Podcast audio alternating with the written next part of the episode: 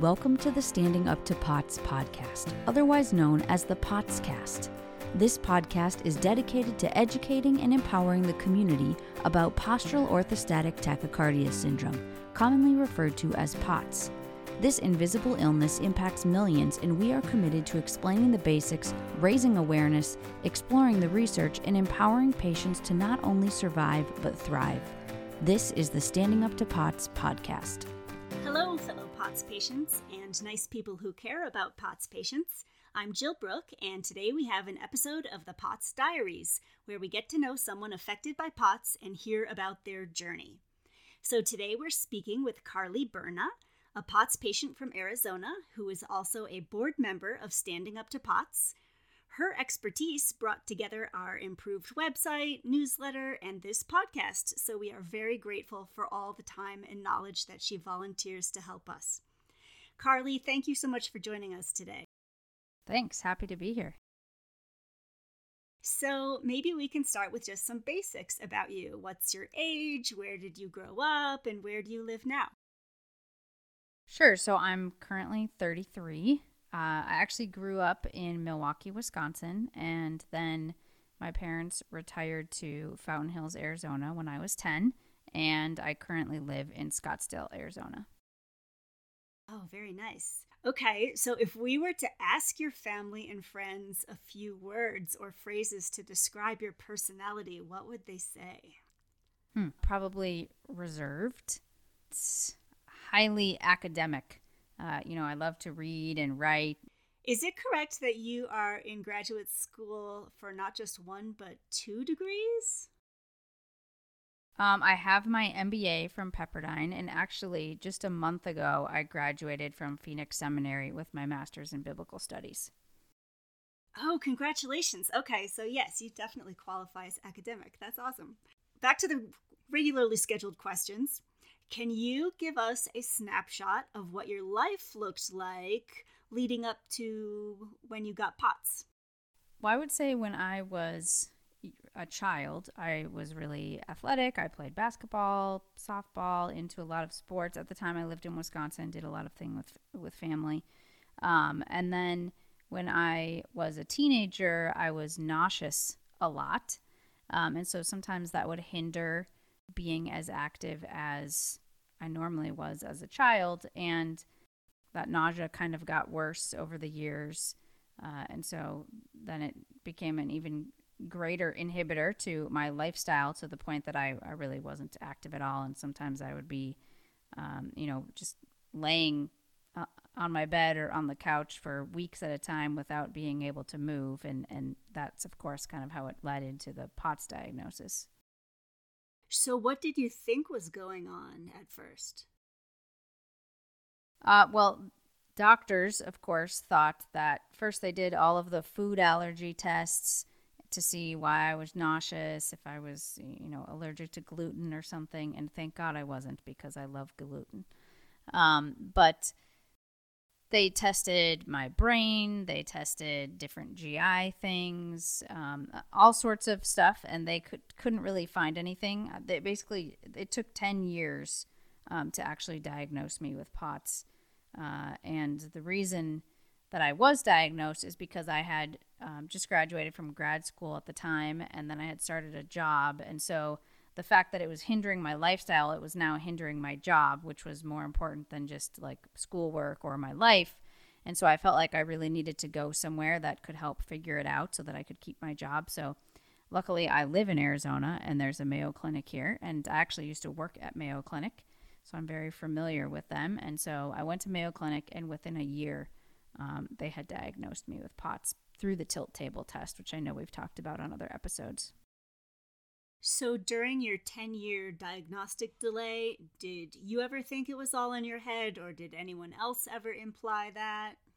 They definitely talked a lot about uh, anxiety and, you know, if anxiety was just causing my nauseousness, you know, instead maybe I should go to counseling or go on some type of anxiety medication. Um, but it just it didn't feel like that really was the right thing. Um, so I never did end up going on anxiety medication or anything like that. I just kind of like toughed it out through my symptoms because they would kind of come in waves and then they would like go away for a while. Um, and then at the end there, they never went away, which is what really pushed me to go to Mayo Clinic. Did you ever identify any trigger or underlying cause of your POTS? No, they never have.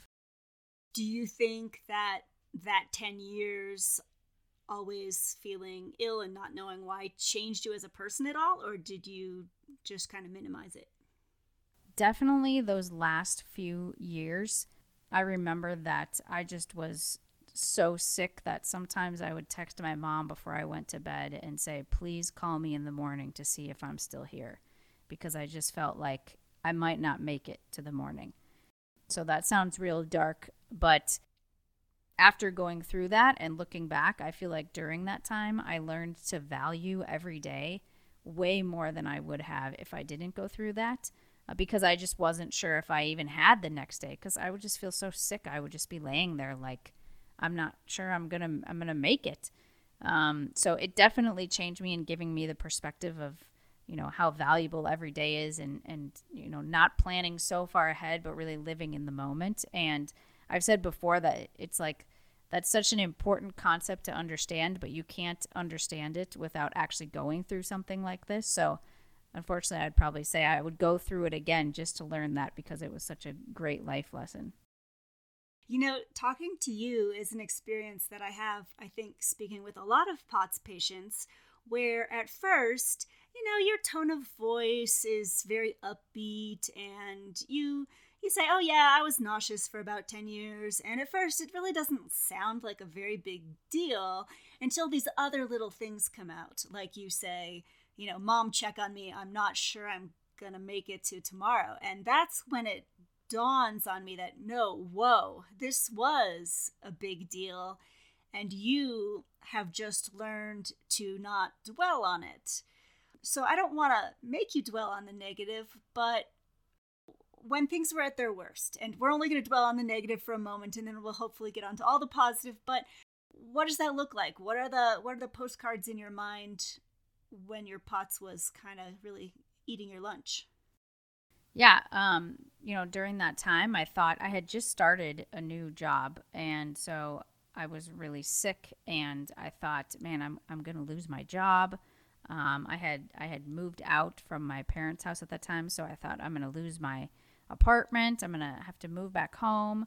Um, you know, every day I would just be laying uh, down because one of my symptoms is if I stood up, I would feel very dizzy and nauseous.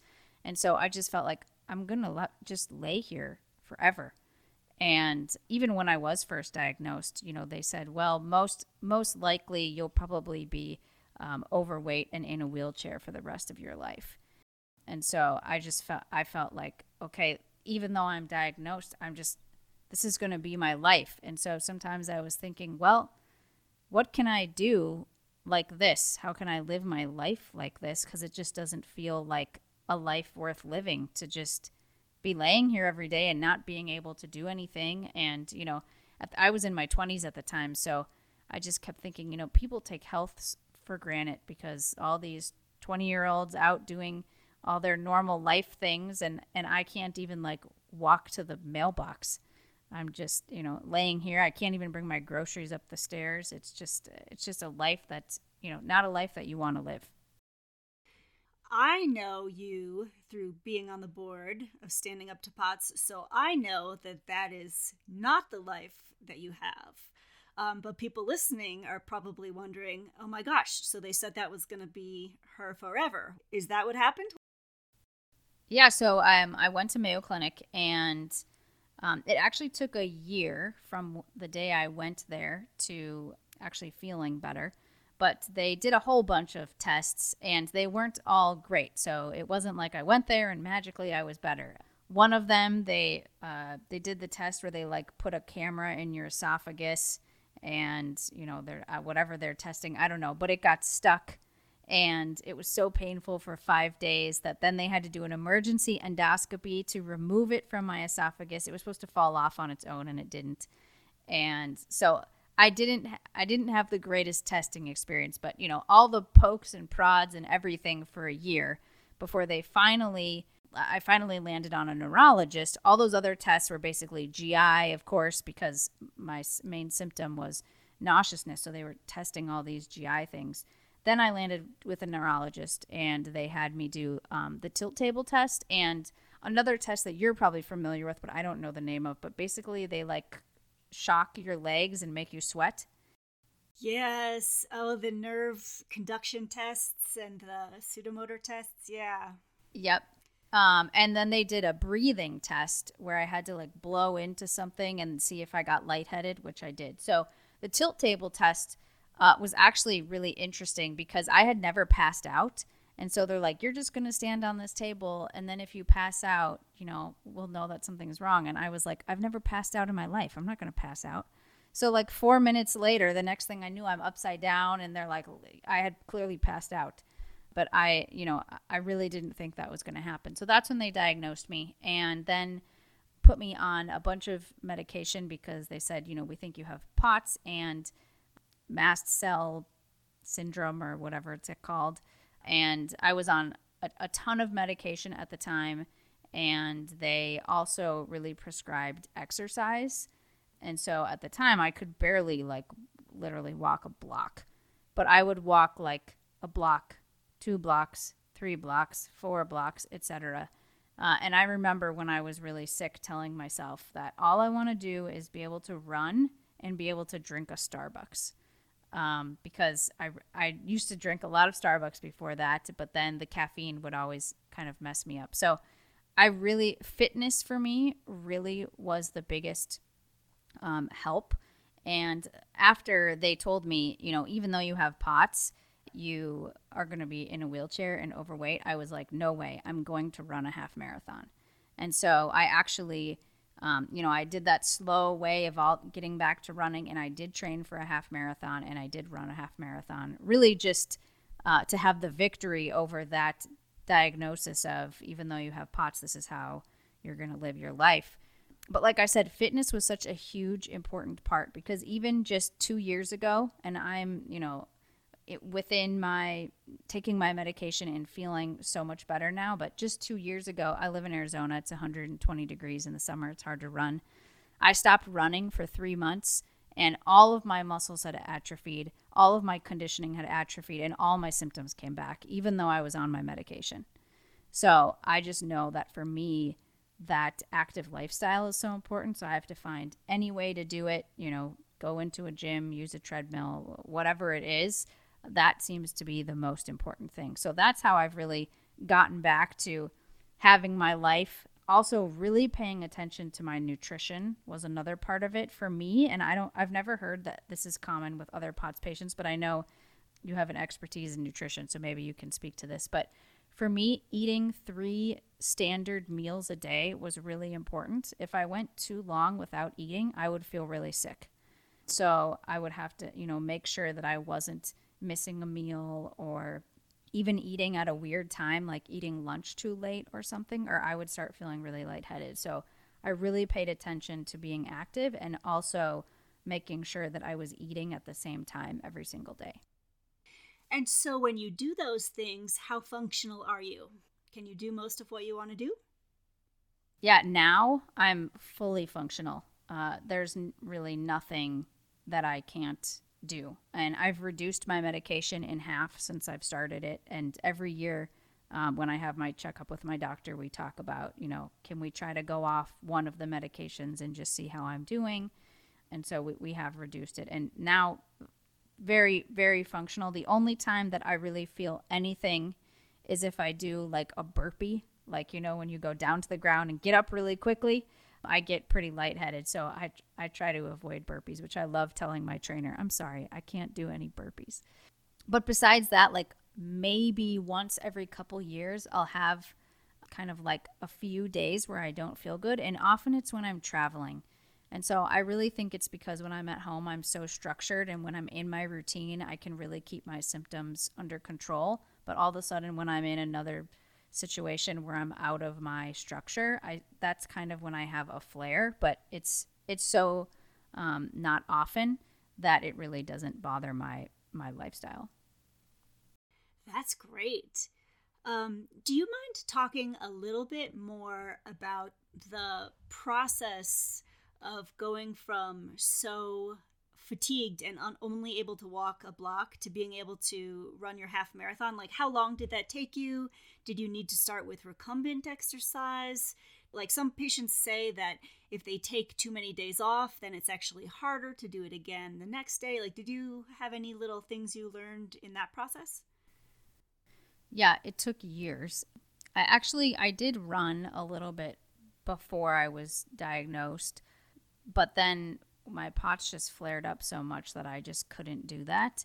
Um, I know they suggested biking and swimming and different exercises like that. I at the time I lived at a place where I didn't have access to a pool and I didn't have a bike, so I just started walking really short distances. Like I said, you know, I would walk to the end of the driveway and back, and then just a little farther, and then you know just a little farther, and then sometimes I would you know run to the stop sign and then walk the rest of the way. It, I mean, it took years to really build up to three miles. And then I would try to run three miles, um, you know, maybe a couple times a week. I would say it was at least three years before I even started training for the half marathon.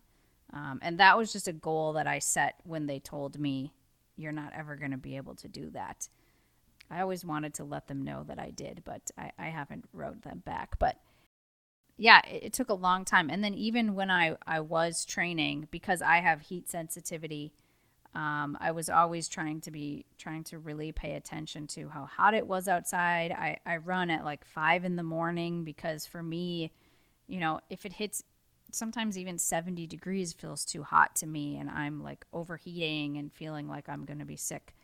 So it took a long, a long time of really trying to get my cardio back and my conditioning back to be able to get to that point of running a half marathon. And now I really just run to maintain, you know, my lifestyle. I'm not really training for anything, um, but I, I only run three days a week. Um, but I just keep that up because I know that as soon as I stop doing that, that my symptoms could come back.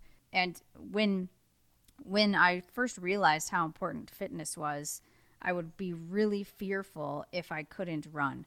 So, like when it was hot in Arizona, or if I got sick or something, like just a normal cold, I was so scared that if I couldn't keep my fitness up, I was going to lose it.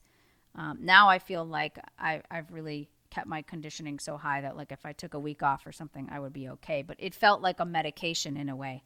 Like, if I don't run, it's like I wasn't getting my medication, and I was just so scared I would go back to feeling so sick. So it sounds like you have a lot of discipline to keep doing everything that you need to do. And do you get slapped pretty hard if you stray from your routine? I definitely have a lot of discipline. And I think that's because when I uh, first started realizing how important the fitness was, I realized that if I wasn't doing it, I would feel pretty sick. Um, and so I just you know when when you haven't been feeling sick for so long and all of a sudden your symptoms come back it's like whoa i forgot how terrible this feels to just be like laying on the couch and not moving. So yeah i because of that i really stuck to my routine and now it's just such a normal part of my life. Other people i think look at me and think wow you're a little ocd but really it's just because i'm trying to you know keep all of my symptoms under control yeah, you know, that's interesting because as a nutritionist, now that I work with a lot of very sick patients, they have the best willpower of anyone I've ever worked with in my whole life. And sometimes I think that POTS patients tend to be high achievers, but then I also think there's this degree of just terror when you're afraid to feel as lousy as you have felt in the past that it just all of a sudden any other considerations just go away. You don't care how it tastes, you don't care, you just want to feel good. And so I'm always impressed by how much discipline a lot of POTS patients seem to have. So, can we do a speed round for oxygen starved brains? The Potsy the Potsy speed round that's a little bit cruel, so no pressure to actually be speedy or accurate. First thing that comes to your head. What is your favorite way to get salt? Just salt. I love to salt everything. What drink do you find the most hydrating? So now I would say water, but I'll say when I was really in the midst of my symptoms, I drank so much blue Gatorade. Had to be blue? It had to be blue. I'm always surprised by how opinionated people are about what color their Gatorade needs to be. how many doctors do you think you have seen in your life for POTS? You know, I heard you ask this question to someone else, and they said hundreds which that was so many. To me, I feel like my answer is probably 20, which feels like a lot to me, but it's nothing related to hundreds. But I 20 was 20 too many for me. How many other POTS patients have you ever met face to face? I've never met another POTS patient in person. What is one word that describes what it's like living with POTS? I think invisible sometimes it feels like people can't really see what's really happening to you. If we could draft one celebrity to be the spokesperson for POTS, who should it be? I wish I knew a celebrity that had POTS. Uh, there probably is one. Uh, either they're not diagnosed or they don't want to share. But if, as my marketing background, if we were trying to reach millennials, uh, you know, or, or someone in that culture. I would say someone like Selena Gomez, who actually she has a chronic illness and she has recently talked about it, uh, which became a huge thing, allowing people to see what it's like to have a chronic illness. What is something small that brings you comfort or joy? This is something small, but any type of book brings me comfort or joy. What is something that you're proud of? Running that, that half marathon is one of the things I'm most proud of. If you could choose to have one superpower, what would it be? Probably teleporting because my whole family lives in Wisconsin and I would love to just be there all the time whenever I could. What is something that you'd give to every POTS patient if you had infinite funds? Just health and just you know feeling feeling better and not being uh, chained to their symptoms. What is something that you're grateful for? I think the ability to be active. Uh, when I think about other patients and how they're they can't be, or you know their symptoms debilitate them, then I, I just feel so grateful that I can do that. And finish the sentence. People might suspect I'm a potsy when. Well, I used to actually carry my own salt shaker everywhere I went, so I think that's my answer. Great. Okay. And that concludes the speed round. Just a couple more questions. What do you wish more people knew about POTS? Yeah, I wish that more people even knew what POTS was because I can tell you I've gone to so many doctors, even my general doctor, um, when they've given me advice that I've taken, and then my POTS symptoms have come back because the advice went against you know what my POTS doctor would say. And i've had to be the person negotiating between well this is what the general doctor said. Well don't listen to them. You need to make sure you're making the right decision. So i often ask the doctor have you heard of POTS? Well if you haven't please go research it before you give me any advice. So just that there was you know just just more awareness of what it is and what it means for people who have it is there anything you'd like to say to your fellow POTS patients who may be listening? Yeah, I would say that even when it feels like the darkest times and your symptoms are the worst, it definitely gets better. And, and there are ways um, to feel better, to cope with your symptoms. Uh, it took me many years to get to a place where I had my lifestyle back, but I did get it back after many years. And so that's, that's definitely possible. Yeah, I hear that from so many patients, and that's so great to hear that a lot of people do think it gets better. So, last question why did you agree to let us share your story today? Yeah, I just want to be a positive testimony um, as as a POTS patient. I think what's so interesting about POTS are the symptoms are all over the place. You can be in all sorts of different spectrum of the symptoms, and um, sometimes they are really debilitating. Uh, but for me, I feel like I'm an example of someone who has fully recovered, quote unquote, uh, but can control my symptoms and just want to encourage other POTS patients that that's possible and that you can do that. That's fantastic. Carly, thank you so much for sharing your story and your insights and your example. We really appreciate you and all that you do for standing up to POTS. And hey, listeners, remember this is not medical advice. Consult your healthcare team about what's right for you because we're all so different. But thank you for tuning in. Remember, you're not alone, and please join us again soon.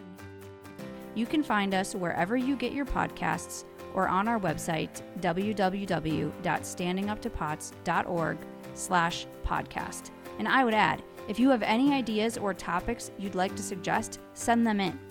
You can also engage with us on social media at the handle Standing Up to Pots. Thanks for listening, and we hope you join us. This show is a production of Standing Up to Pots.